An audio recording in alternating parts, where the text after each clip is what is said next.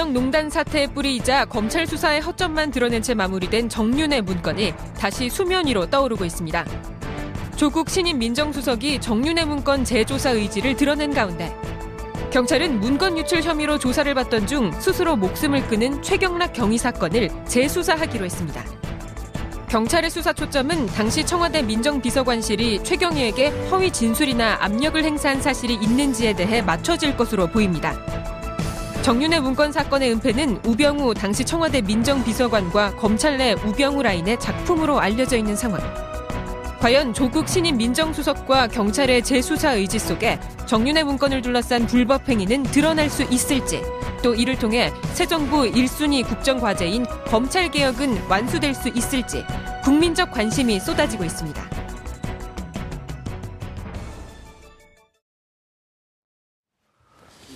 (5월 17일) 수요일 정봉주 품격시대 두 번째 이슈 들어갑니다 조국 민정수석이 정윤의 문건 유출 사건에 대한 민정수석실 차원 재조사를 천명한 가운데 경찰이 정인의 문건 유출 당사자로 지목된 후 스스로 목숨을 끊은 고 최경락 경위 사건의 재수사에 착수했습니다. 이 문제와 관련해 전문가 세 분 모시고 말씀 나눠보도록 하겠습니다. 장윤선 오마이TV 방송국장 계속 자리 지켜주고 계시고요. 어, 이른바 서초동 저승사자 중에 한 명, 이지아 변호사 자리하셨습니다. 예, 안녕하세요. 예. 이지아입니다. 검찰 개혁의 어, 쌍칼, 그 중에 한 칼. 이재하 변호사. 한 칼은 또 누구죠? 저는 잘 모르겠습니다. 모르겠어요? 네. 최강의 힘을 발휘한다. 최강, 최강이 딱 한테 욱 해갖고, 최강 욱. 왜 그 사람 칭찬하는 걸 소인배예요? 저는 항상, 어제도 이야기했지만 예. 객관적인 사실에 근거해서 합리적인 논평을 하는 사람입니다. 그런데 왜. 뭐 저승사자도 아니고요. 그런데 왜 의뢰인은 감옥에 보내요? 감옥 갈 사람만 보냅니다. 자, 차재영 교수 자리하셨습니다. 예, 안녕하세요. 예, 어제 모 방송에서 그 두 분이 검찰 개혁에 대해서 얘기하니까 사람들이 어, 잘 이해하는데 원래 그 자리에 오시기로 하시, 하시 지 않았어요? 그렇죠. 제가 법조인, 법조인이 아니라서. 네. 그래서 제가 법조인에게 양보를 해야 될 것 같아요. 아, 그 네. 어제 좋은 방송 나오는데 기여한 거네요? 예. 예. 제가 숨은 공모자 중에 한 사람입니다. 예. 차정철이라고 불러드릴게요. 양정철이 아니라 차정철. 이선우태. 자, 저거 하나만 갖고도 한 1년 동안 방송할 수 있을 것 같아요. 정인의 문건. 그러니까요. 예. 2014년에 처음 그 십상시 파문이 터졌을 때 이 사건 굉장히 수상하다. 예. 그리고 무엇보다 박근혜 전 대통령이 이 사건을 문건 유출로, 그러니까 국기문란으로 딱 규정을 하면서 문건 유출과 관련해서는 아무것도 손도 못 대게 했었던 거고요. 예. 당시에 이제 법무부 장관이 황교안 전 총리이고 그 다음에 예, 서울중앙지검장이 누굽니까? 김수남, 김수남 지금 검찰총장인 거죠. 이 두 분이 떨고 있을 거예요. 예. 그래서 이 사건에 대해서 처음부터 다시 아, 조사하는. 황교안이 법무부 장관이었어요. 그렇죠. 그 시절에. 예. 그렇기 아. 때문에 그 이 사건에 대해서 재수사를 해야 된다고 하는 음. 순간부터 어, 두 분은 아마 떨고 있지 않을까라는 생각이 좀 들고 이 사건에 대해서는 진상 규명이 반드시 필요한데요. 당시 이 사건 처음 보도했던 세계일보 기자가 어, 정권으로부터 상당히 핍박을 많이 받았습니다. 그래서 심지어 기자인데 품에 칼을 품고 다녔다는 것이고요. 그, 그 얘기를 그 저 박근혜 전 대통령 탄핵 심판 때 헌법재판소에 출석해서 이야기를 했습니다. 그러니까 아이의 등하굣길을 감시할 수밖에 없었고 부인한테 그걸 지키라고 했었고 왜 기자가 그럴 수밖에 없었는가에 대해서는 정말 전면적인 조사가 필요하고요. 특히 이제 최경락 경위의 죽음도 예. 굉장히 예. 그 다시 짚어봐야 되는 요소가 많이 있죠. 그리고 한일 경위도 어 당시 이제 억울한 얘기가 있었지만 그 부분에 대해서 어 아직 다 털어놓지 못한 이야기가 있을 텐데 그 부분도 다 조사해서 명명백백하게 밝혀야 된다고 생각합니다. 최경락 경위의 죽음도 의문의 죽음으로 죽음이었는데 자살로 처리가 된 거죠. 자살로 판명이 된 건가요? 네, 그 조사와 관련해서 당시에 이제 그 스스로 목숨을 끊은 것으로 예. 경찰 조사는 알려졌는데 에, 그 프로파일러들이 보기에는 뭔가 이상한 점들이 많이 있다는 것이죠. 그래서 아. 재조사가 반드시 필요하고 서둘러서 봉합한 측면이 엿보인다. 아하. 왜 그랬을까에 대해서는 경찰의 재조사가 필요하다는 의견이 있습니다. 또 민주당의 전설의 프로파일러 있잖아요. 표창원 의원. 표창원이요. 예, 표창원 의원. 표창 팡팡 던지잖아요. 표창원 의원뿐만 아니라 현직 프로파일러들도 음. 당시부터 2014년 십상시 파문 당시부터 문제 예. 제기를 예. 굉장히 많이 했었죠.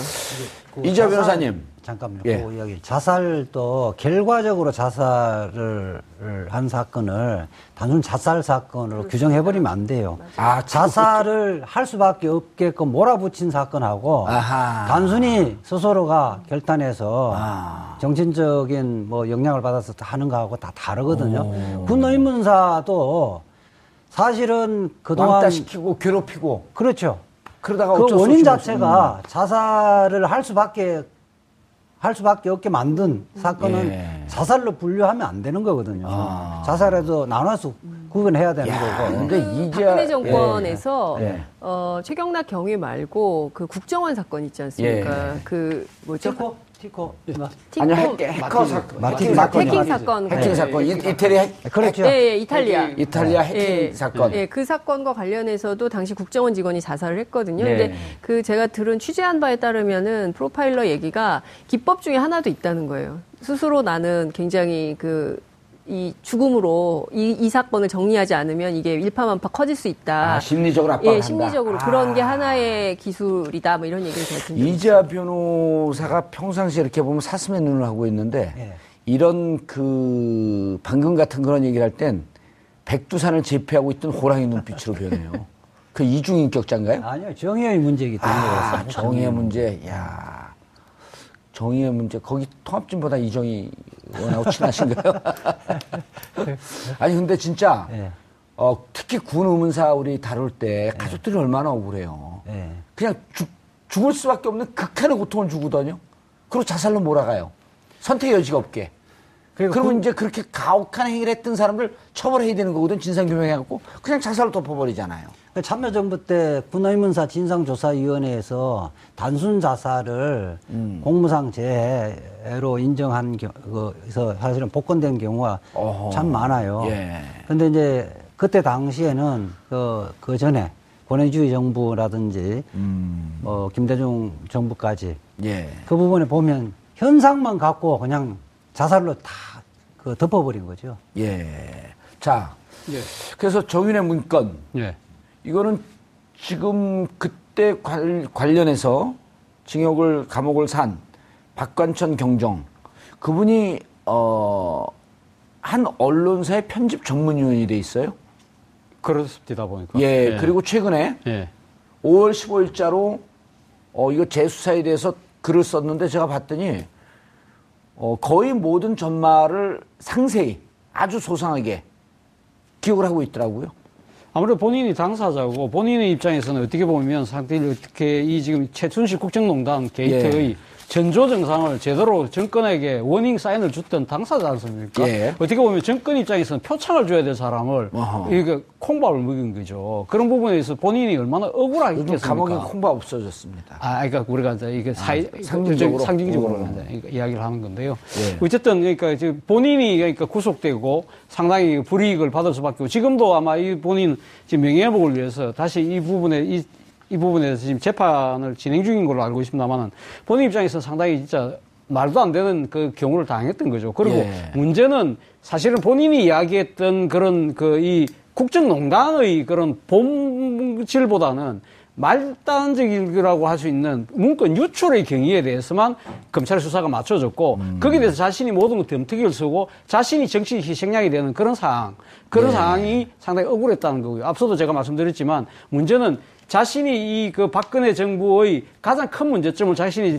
정확하게 찍어서 그 경고 사인을 줬는데 그걸 갖다가 받아들이지 못하고 결국 박근혜 정부가 스스로 파멸될 수밖에 없는 음. 이러한 상황에 대해서 그럼 그걸로 가면 박근혜 정부의 파멸은 끝나는 것이 아니라는 거죠. 예. 문제는 그 본질이 본말이 전도되는 그 과정에 있어서의 그런 권력의 이상한 작용들 음. 그러한 이것을 단죄하지 않고서는 그러한 음. 사건이 또다시 재발될 수밖에 없다는 그런 측면에서도 검찰 개혁이라든지 예. 뭐 여러 적폐청산이라든지 그런 차원에서 되는 거죠. 예. 최 정부가 상당히 들여다봐야 될 부분이 아닌가 알겠습니다. 이재 변호사님, 예. 이걸 재조사 지시한 것을 어떻게 받아들여야 되나요? 저는 그렇게 보거든요. 그러니까 박근혜 최순실 국정농단 사건을 국가기관이 제대로 작동했다면, 어, 뭐, 그 사전에 어, 그 사전에 그런 미연에 방지를 할 수 있었던 거 아니겠어요? 음. 그러니까 예컨대 민정수석실에서 사실은 자율적으로 조사하는 부분을 틀어버린 거고요. 음. 그 다음에 검찰이 제대로 수사하는 걸 막았던 거 아니에요. 그렇죠. 그러니까 검, 민정수석의 감찰 기능과 검찰의 수사 기능을 어, 다른 그 방향으로 틀어버린 거거든요. 그렇기 때문에 민정수석이 무엇을 해야, 해야 하는 자리인가, 검찰이 무엇을 해야 하는 자리인가를 제자리 찾게 하기 위해서는 이것이 음. 필요한 거죠. 예. 그때 당시에 그러면 문제가 예, 있으면 예. 문제가 있는 기관을 개혁을 해야 되는 거죠. 음. 그래서 지금 문재인 대통령은 그 첫 출발이 이 최순실 그 박근혜 최순실 게이트 첫 출발은 이 지금 말하자면 이 정윤회 문건 유출 사건 을 들여다 볼 수밖에 없다. 예. 저는 그 끝은 어, 얼마 전에 그 어, 밝혀진 돈봉투 만찬 사건. 아. 그 시점부터 4월 2014년 11월부터 2017년 4월 17일까지의 사건이 한 세트라는 거예요. 음. 그거를 밝혀보면 4월 21일인데. 예, 음. 4월 21일. 예. 그걸 하면 어, 청와대 민정수석실과 음. 청와대 권력기관과 검찰의 수뇌부가 어떻게 짬짬이 하면서 대한민국을 아. 망가뜨렸는지 예. 적나라하게 드러난다는 거예요. 음. 우리는 개혁은 사태 진상을 파악한 이후에 무엇을 고쳐야 그렇죠. 될 것인가를 진단한 이후에 고쳐야 되잖아요. 예. 그냥 개혁해야 된다 하면 멀쩡한 사람들 왜 수술해 이렇게 이야기할 거라는 거예요. 예. 장 기자님 네. 취재 현장에 계시면서 네. 저는 정윤회 사건, 정윤회 문건 사건이 어찌 보면 어, 이게 상당히 큰 사건이고 파도 파도 끝이 없을 거라고 봐요. 왜냐하면 그때 당시에 어, 이게 이제 문건 유출, 음. 국가기밀 유출은 특수 2부로 넘어갔고, 음. 그 다음에 이제 국정농단은 형사 1부로 넘어갔는데, 네. 형사 1부는 사건을 죽여버리고, 네. 그리고 특수 2부 기밀 유출. 음. 그런데 그때 그 담당했던 부장, 음. 그러니까 정수봉 부장과 임관혁 부장이 이거 문고리 3인방과 정인의 관계를 음. 조사해야 된다. 음. 근데 그냥 조사 안 하고 덮었단 말이에요. 예. 그때 이걸 지휘하고 수사 지휘를 하고 있었던 사람이 김수남 중앙지검장. 네, 그렇죠. 그리고 엄청난 범죄 행위를 한 거 아니에요? 만약에 사실이라고 한다면? 저는 그 사실 여부에 따라서 예. 형사처벌 가능성도 열려 있다고 생각을 합니다. 그렇지 않습니까? 그러니까 수사를 지시하고 책임지라고 음. 해야 되는데 그 수사를 덮었다. 덮었다. 덮는데 물론 이제 그 위에 민정비서관으로 우병우, 우병우 전 수석이 있었던 거고 이 사건을 잘 문건 유출 사건으로 만들었기 때문에 민정수석으로 승진할 수 있었던 거 아니겠어요? 예. 그렇기 때문에 저는 아, 또 중요한 얘기가 있죠. 네. 김영 당시 김영한 고민정 김영한 민정수석이 수석. 있었는데 예. 그 이후에 이 문제를 갖고 국회에서 청문회에서 예. 상임위원회에서 부르니까 네, 그날 제가 그 국회 그 현장에 있었어요. 아, 운영위원회 그러니까 열리는 현장에서 그때 바로 민정수석 난못 가겠다. 예, 브리핑 한다 그랬는데 갑자기 이제 안 나와 버린 거죠. 오후에 나온다고 했는데 안 나온다고 브리핑해서 기자들도 올라오고 그랬던 현장에 제가 있었어요. 김영환 수석은 진실을 알고 있었던 거 아니에요? 그렇죠. 이제 그걸 다 기록을 해놨었던 것인데, 그러니까 그 종합하면 이재호 변호사님 말씀 주신 대로 예. 어쨌든 그렇게 난리를 쳤는데도 지금 이 순간까지도 돈봉투를 돌리면서 어, 이 수사에 대해서 우리는 한 세트다. 음. 어, 조용히 넘어가야 된다라는 것을 모의하고 있는 현장이 또 덜미가 잡힌 예. 거 아닌가라는 생각이 들기 때문에 이것은 검찰 개혁 하지 않을 수 없는 명분을 검찰 스스로 주고 있는 것이고 음. 어, 고비처도 반드시 설치해서 문제 해결을 하는 단초가 돼야 된다라는 것을 국민들로부터 인식시키는 계기가 됐다 이렇게 봅니다. 알겠습니다. 이재화 변호사님, 네. 자 특검 임, 명했어요 네. 정인의 문건 수사시오. 네. 첫 단추 어디서부터 꿰겠어요? 저는 요, 요번에 4월 21일자 예. 돈봉투 만찬에서 풀 거예요. 아, 가장 가까운 것. 예. 증거 인멸하기 어려운 현황. 아. 그러니까 그 사, 그 사진, 그, 그날 회동은 저는 그렇게 보거든요.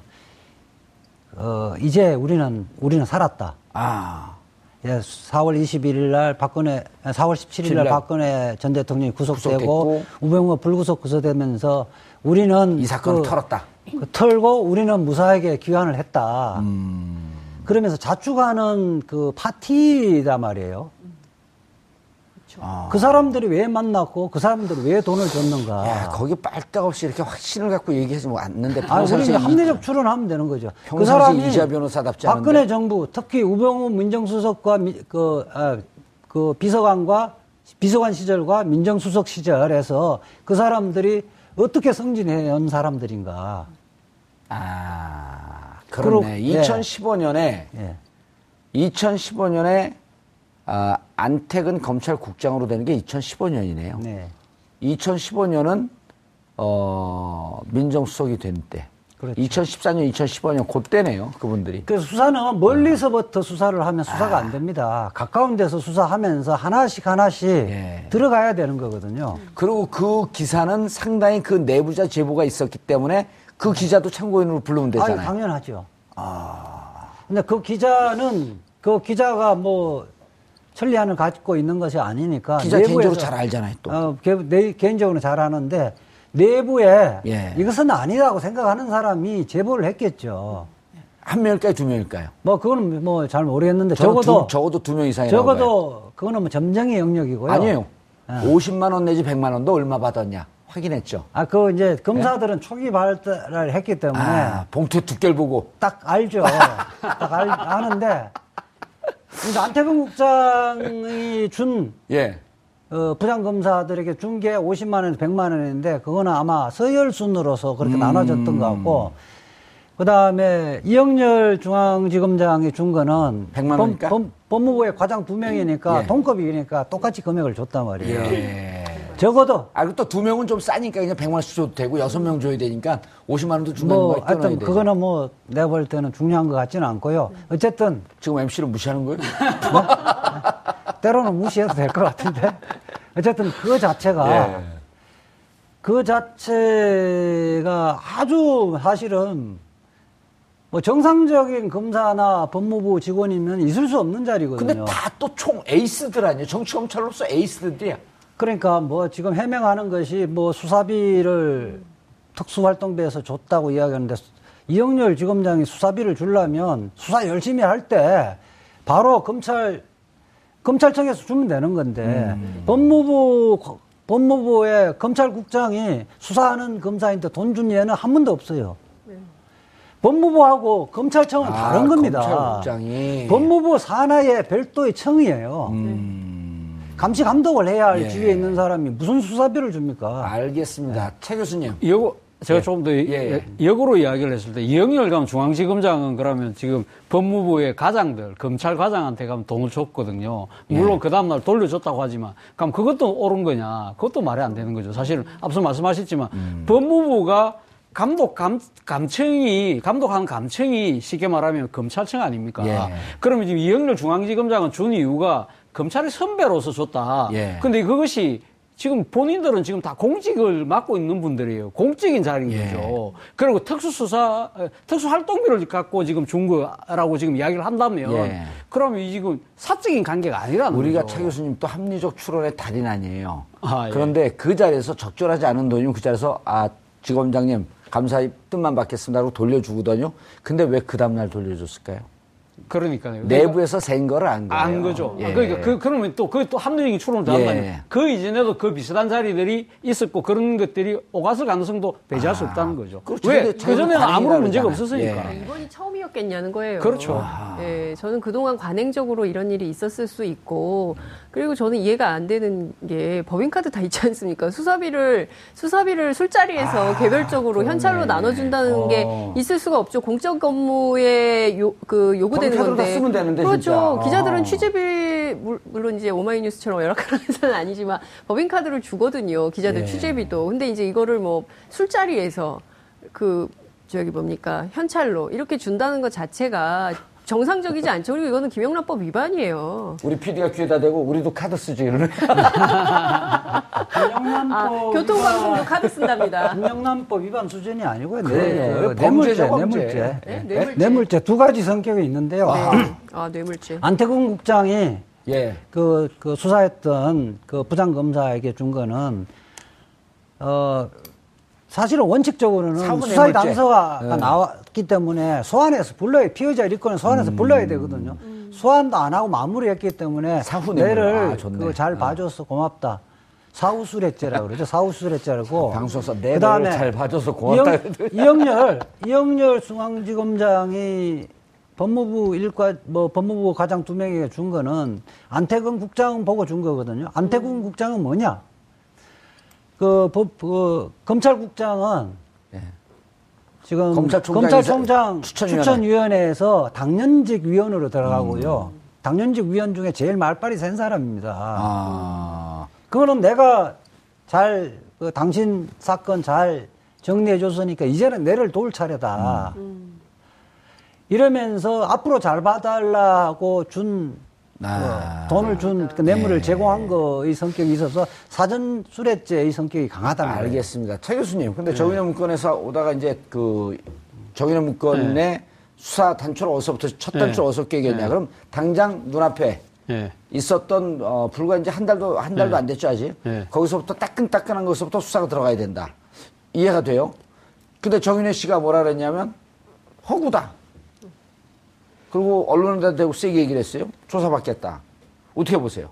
본인 입장에서는 본인이 그러니까 국정농단의 실세가 비선이 아니고 예. 자신의 전처였던 최순실 씨가 비선이라는 건 세상 사람이 다 아는 것이 아니냐. 그렇기 아. 때문에 자기는 그때 당시는 나는 이 소위 말해서 그 무슨 강남에 있는 중식당에서 십상시들하고 만났다는 그 내용 아닙니까? 예. 그래서 나는 그 부분은 아니다. 아. 그게 자신이 있다는 거죠. 자신이. 비선 실세라니도 비선 두 번째 실세. 아, 그러니까요. 네. 그 정도는 될지 몰라도 내가 그때 당시 이거 국정을 농단하면서 뭐 이권을 챙기고 그런 상황은 아니었다. 음. 그렇기 때문에 그 부분에 대해서 나는 언제든 조사받을 수 있다는 자신감을 표현한 거라고 봅니다. 나는. 예. 그러나 모르겠습니다. 실제 수, 수사를 해보면 정윤회 씨도 뭐 지금 뭐, 뭐 여러 가지 또 보도해 보면 여러 가지 이권에 개입했다는 이야기들도 흘러나오고 있기 때문에 예. 과연 그런지 안 그런지는 파봐야 되는 거고요. 음. 일단 지금 드러난 정황으로 봤을 때는 자신이 이렇게 당당하게 이야기할 수 있는 거죠. 근데 문제는 저는 지금 아, 방금 수사 말씀들 하셨는데 간이 수사를 누가 할 거냐는 겁니다. 아까 우리 앵커께서 말씀해 특검 이야기 하셨잖아요. 예. 그럼 특검 하려면 특검법을 발의하고 국회 통과돼야 되잖아요. 그게 음. 가능할 수 있겠습니까?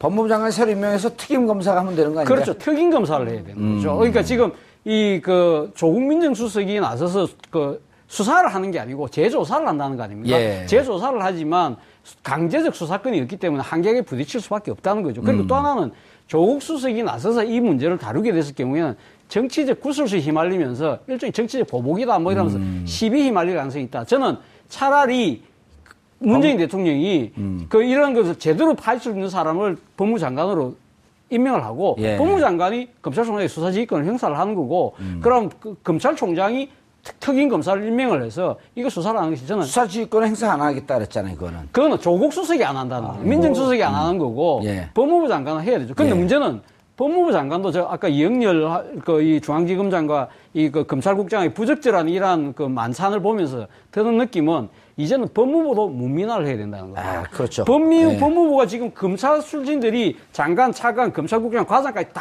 하니까 음. 끼리끼리 하는 거예요. 음. 그이 문제를 알겠습니다. 빨리 시정해야 돼요. 예. 문재인 대통령이 그 좀 들여다보자는 음. 취지로 말씀하신 것은 바로 수사를 하라고 지시한 건 아니고요. 예. 정윤의 문건 처리 과정에서 어떻게 됐는가에 스크린을 좀 해보라. 경과를 알아야 될 거 아니에요, 일단. 그렇게 해서 음. 이것이 범죄 수준에 이르렀으면 수사 음. 의뢰를 하는 거고 예. 범죄 수준에는 이르지 않았지만은 부적절한 처신이라고 하면 징계에 징계를 개시하면 되는 거거든요. 그러니까 기본적으로 조국 그 민정수석에게 지시한 것은 원래 민정수석이 감찰 기능을 갖고 있는 거예요. 그거는 음. 적법한 범위 내지 뭐 3시간 전에 뭐 수사 지시 안 한다고 해서 번복한 것이 아니냐는 언론의 일부 지적이 있는데 그건 틀린 지적이에요. 음. 저는 감찰만 네. 하더라도 네. 상당히 많은 사실관계가 확인될 수 있을 것 네. 같고요. 감찰의 결과 말씀 주신 대로 실제로 이게 이것은 형사 사건으로 어, 수사를 반드시 해야 된다. 저는 이 사건이 결국에는 이 에, 이제 돈봉투 만찬 사건이 단초로 돼서 뭐 정윤회의 사건까지 혹은 또 음. 경우에 따라서는 검찰 내부의 이 불미스러운 여러 가지 것까지 다 꺼내서 수사가 가능할 수도 있다고 좀 생각을 하거든요. 예. 그래서 감찰을 시작하는 것만으로도 상당히 음. 많은 사실을 드러낼 수 있는 기회가 될 수 있다. 저희가 봅니다. 지난해 10월 말 이후에 네. 아, 탄핵 3월 그 9일인가요? 3월 9일이죠. 탄핵이 탄핵일이요? 그, 예, 탄핵이 아, 가결된 게 탄핵 결정된 탄핵 예. 결정 예. 3월 9일인가요? 3월 9일 기억이 가물가물. 3월 10일. 3월 10일? 예? 3월 10일인가요? 예. 아, 5월 9일이 대통령 선거예요. 예, 그런데 그때 이제 우리가 방송을 어, 장장 3, 4개월 동안 하면서 이 그 국정농단의 문제, 최순실 문제, 그다음 헌재 문제, 특검의 문제 이런 얘기를 하면서 이거 조사해야 됩니다, 이거 조사해야 됩니다라고 할 때 그때는 어, 대답 없는 공허한 메아리처럼 느꼈거든요. 네. 근데 이제 오늘 방송을 하면서 이런 등등의 내용은 이제는 현실화될 수 있다라고 하는 완전히 180도 달라진 입장이 됐어요. 그렇죠. 세상이 바뀐 거예요? 어, 사람들이 그런 얘기 많이 해요. 대통령이 바뀌니까 세상이 바뀐 기분이다. 예. 5월, 대한민국을 5월 9일 이전과 이후로 나눌 수 있을 것 같다. 이런 얘기를 많이 하죠. 오. 저는 상당히 세상이 달라졌다고 사람들이 직감하고 있다고 생각합니다. 공기만 마셔도 배부르다.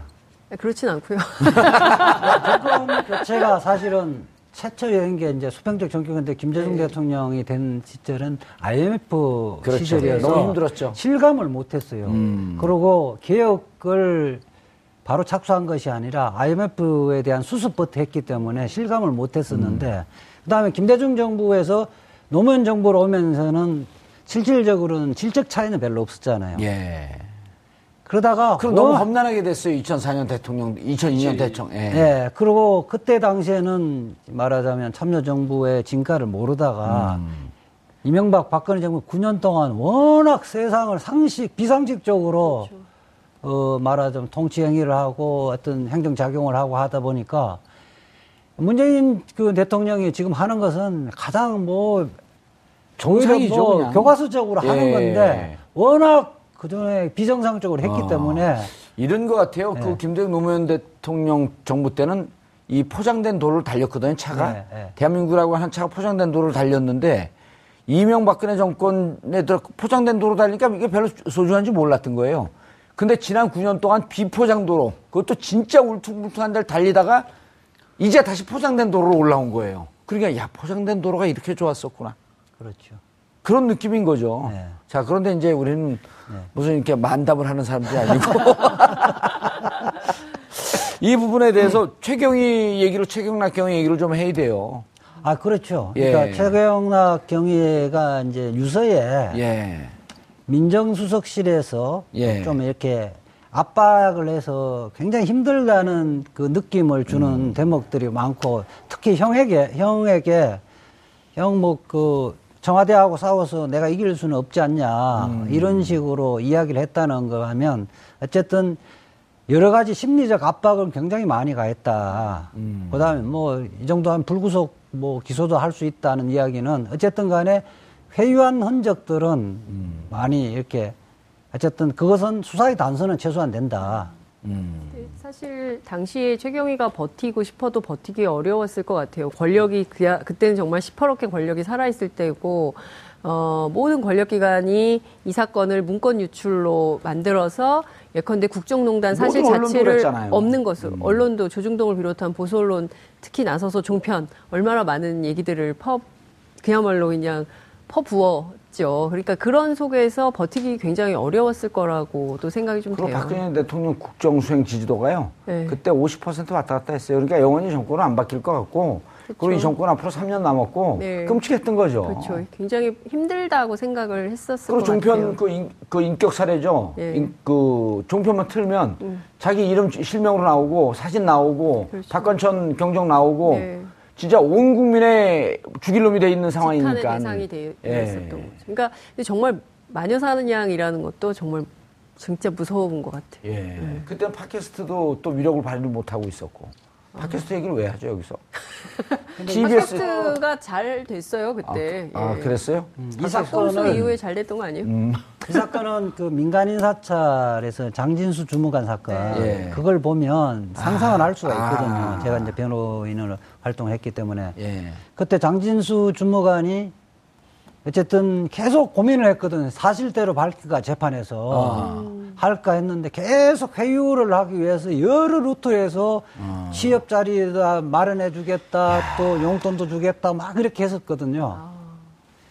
결국 그렇게 어, 했다가 이제 재수사할 때 이제 장진수 주무관이 이제 그걸 다 진실을 다 고백을 음. 했었던 거죠. 예. 그거 하여튼 뭐 조금 조금 수사를 하면 음. 누가 예. 어떤 식으로 회유하고 압박했는지는 드러날 것 같아요.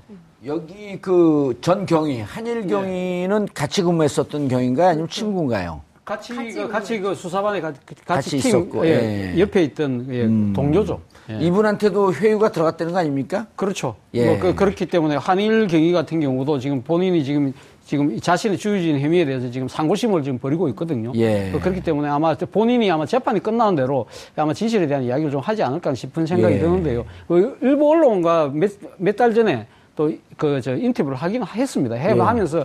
이 지금 최경희의 그 이 비극적인 이 죽음에 대해서 상당히 그 가슴 아파하는 이야기를 했었죠. 음. 예. 그래서 아마 한일 경위가 제대로 뭔가 진술을 하고 그리고 또 이 또 사건에 관련 당사자들이 또 조홍천 의원이라든지 예. 박관청 경정이라든지 이런 분들도 다 지금 그 관련자들 아닙니까? 박관청 경정은 자기 칼럼에서 정확하게 뭐라고 얘기하냐면 2014년 1월에 비서실장의 지시로 조웅천 공직기관 비서관을 통해서 자기에게 내려왔고 조사한 결과는 정말 세상이 발칵 뒤집힐 내용이었다. 다시 역순위로 보고서를 올렸는데 내에게 내려진 결론은 감옥행위였다. 그렇죠. 그게 바로 억울하는, 억울하다는 거죠. 본인이. 아니, 지금 이 내용을 네. 지금 3년이 지난 감옥까지 다 살고 왔는데 만약 거짓말을 한다면 지금 거짓말 할 얘기가, 할 이유가 없잖아요? 그렇죠. 할, 이유, 할 이유가 없죠. 그렇기 때문에 본인 입장에서는 자신의, 그러니까 지금 이제 그 사실 어떻게 억울함을 예. 뒤엎어선 것도 있지만 문제는 앞서도 제가 이야기했지만 그러한 상황이 벌어질 수 있는 그런 그때 당시의 권력 구조 예. 이 부분에 무엇이 잘못됐는지를 밝혀내는 것이 더 중요한 것 아니겠습니까? 음. 그렇다고 한다면 박한진 경영을 비롯해서 조홍천 의원도 필요하다면 저는 뭐 정원에 나서야 되는 것이 아닌가 하는 생각입니다. 이재 변호사한테 그 여쭙겠는데요. 조홍천 비서관이 이를 그 공직기강 비서관으로 네. 있으면서 네. 얻었던 정보는 정보 그 기밀 유지를 해야 하는 그 규정들이 있는데 예. 비공개를 전제로 해고 수사에 응할, 응할 때는 얘기할 수 있는 건가요? 아 그렇죠. 아 네. 다만 그걸 노출하지 피사실이나 뭐 아니, 조사 사실을 유출하지는 않은, 않을 거니까. 국정원법하고는 좀 다르게 적용되어지는 거고요. 이것은 아. 다 공익이 우선하는 거니까 비경영했을 때 예. 오히려 그 이 밝히는 것이 음. 공익을 위한 것이니까 관계 없고요. 예. 저는 그렇다고 봐요. 이 종청 비서관이 그냥 그 박, 박, 그 경정, 경, 경인가요? 박관청 예. 경정에게 직접 지시는 할 수는 없고 이것은 그때 김기춘 비서실장이 예. 좀 조사를 해봐라고 음. 했을 거고요. 그렇게 하는 것은 김기춘 비서관은, 그러니까 비서실장은 이게 지금 뭔가가 결정이, 의사 결정이 이 공조직이 아닌 다른 데서 결정되진다는 간파를 했던 거죠. 그래서 그때 문건 풀 네임도요. 예. 어, 비서실장 교체 등과 관련된 무슨 비선 이거였었어요. 그러니까 네. 김기춘 비서실장 입장에서는 누군가 나를 흔들어서 나를 내쫓으려고 한다라고 하는 이 정보를 포착을 한 거죠. 그러니까 김기춘 비서실장과 문거리 사명과 방간의 일합이었던 건데 아... 조사를 해서 무릎 꿇고 들어간 거네요. 그렇게 했다가 음. 보니까 이게 그 만만한 음. 친구들이 아니다 이래서 꼬리 내려버린 사건이라고 봐야 되고. 예. 그러니까 이게 제가 조홍천 의원에게 들은 얘기도 그러니까 실제로 어, 들은 그, 게 있어요? 예, 취재를 했죠. 오. 저희가 당시 2014년 이후에 이제 계속 이 사건에 대해서 저희도 취재를 했으니까요. 예. 많이 얘기를 들었는데 어, 김기춘 비서실장의 지시가 분명히 있었고 그 어쨌든 도대체 뭔가 자기가 음. 모르는 가운데 결정되는 게 많고 그리고 이제 뭐 아, 김기춘 비서실장 입장에서 네 음. 그런 것에 대해서 궁금했고 실제로 이건 아. 알아볼 필요가 있다고 판단해서 예. 문고리 3인방이 도대체 무슨 짓을 어떻게 하고 다니는지에 대한 조사가 필요해서 음. 공라인을 통해서 이제 조사를 했는데 결과적으로는 다 조사해서 보고서에서 만들어서 딱 올렸는데 어 그 김기춘 비서실장이 덮은, 거죠. 거죠. 예. 너무 세, 세. 그러니까. 예, 김기준 변호사가 왜 덮었겠습니까? 본인과, 본인의 지금 거치와 관련돼서 여러 가지 이야기들이 나오고 거기에 대해서 알아보라고 한 거 아닙니까? 예. 근데 본인 이야기만 있는 것이 아니라 보니까 영린을 건드리는 내용이 있다는 거예요. 아. 박근혜 대통령과 직결되는 쉽게 말해서 비선 실세가 있다. 잘못하면 박, 자기하고 박근혜 대통령하고 그 맞짱 뭐, 붙는, 붙는 어. 그러니까 말 그대로 영린을 건드려야 되는 그런 아. 상황이 되는 거죠. 그리고 실질적으로 영린을 예. 건드린 꼴이 된 거고요. 예. 그렇기 때문에 박근혜 대통령이 이 부분에 대해서 문건 유시를 강하게 지금 수사를 하라고 지시를 한 거 아닙니까? 예. 그런 부분들이 그러니까 세계일보를 통해서 터지 놓으니까 음. 그러니까 결국은 김기준 비서실장 입장에서는 자신을 보호하기 위해서라도 대통령이 지시에 모든 음. 걸다 바짝 엎드려서 따라갈 수밖에 없었다는 거죠. 이자 변호사님, 네. 정조대왕께 신하가 묻습니다. 정치란 무엇입니까? 백성이 네. 억울해서 목숨을 끊는 일이 없는 음. 없는 일이 일을 하는 것이 정치다. 네. 지금 최경이 억울해서 목숨을 끊었잖아요. 그렇죠. 그리고 끊고 나서 가족들이 억울해하고 저 사건을 바라보는 국민들은 너무나 억울해하고 있고 이걸 바로잡는 게 정치 아닌가요? 그리고 정치고 수사죠. 음. 그것이 정인데 결국 뭐 그 중에 희생된 사람들도 신원이 회복돼야 되겠지만은 예. 가장 중요한 것은 왜 국정농단을 2년 전에 막을 음. 수가 있었는데 누가 음. 어떤 목적으로 덮었느냐. 그래서 이 나라를 이재경으로 만들었는가를 밝히는 게 더욱더 중요한 검찰. 거죠. 예. 그러니까 예컨대 저, 저 이야기거든요. 야. 그 김기춘 비서실장 처음에는 이 비선실세들이 자기 위에 놀려고 한다. 음. 이렇게 생각해서 했다가 조사 결과를 보니까 이거는 비선실세가 자기하고 싸움이 아니라 음. 그 뒤에 대통령과 비선실세하고 음. 결합되어 있다는 걸 알면서 꼬리를 내는 거란 말이에요. 예. 그러고 그러면 알겠습니다. 나중에 예. 민정수석실 민정수석실도 음. 이 그러면 실, 실상을 제대로 보고를 해야 되는 거고 알겠습니다. 범죄면 수사 의뢰를 했었어요. 예, 그게 이제 검찰 개혁의 신호탄이 되는 그렇죠. 거죠. 예. 박근혜 정권을 관통했던 성격은 비선실세의 국정농단입니다. 헌법 질서를 파괴했고 국정을 계속 수행할 수 없을 정도로 심각해 대통령직에서 파면됐습니다. 결국 구속까지 이르게 되었죠. 그리고 중간에 잠깐 헌정 질서를 바로잡을 기회였던 것이 비선실세 정윤의 문건이었습니다. 하지만 이조차도 대통령의 한마디로 국가 기밀 유출 사건으로 둔갑해 버렸고 이 기획의 중심에 우병우가 있던 것으로 보입니다. 이 사건을 수사할 검찰 조직은 우병우에게 장악된 정치 검찰 일색이었습니다. 정권의 호위병으로 자신들에게 부여받은 권력을 남용, 오용하고 국가를 절체절명의 위기에 빠뜨렸던 검찰. 그리고 이런 왜곡된 검찰의 주역들. 이제 촛불로 탄생한 정부에서는 더 이상 숨을 곳이 없습니다. 국민의 준엄한 명령입니다. 조사할 것은 조사하고 처벌받을 자들은 처벌받고 정의로운 검찰로 다시 태어나야 하겠습니다. 5월 17일 수요일 정봉주 품격 시대 마치겠습니다. 감사합니다.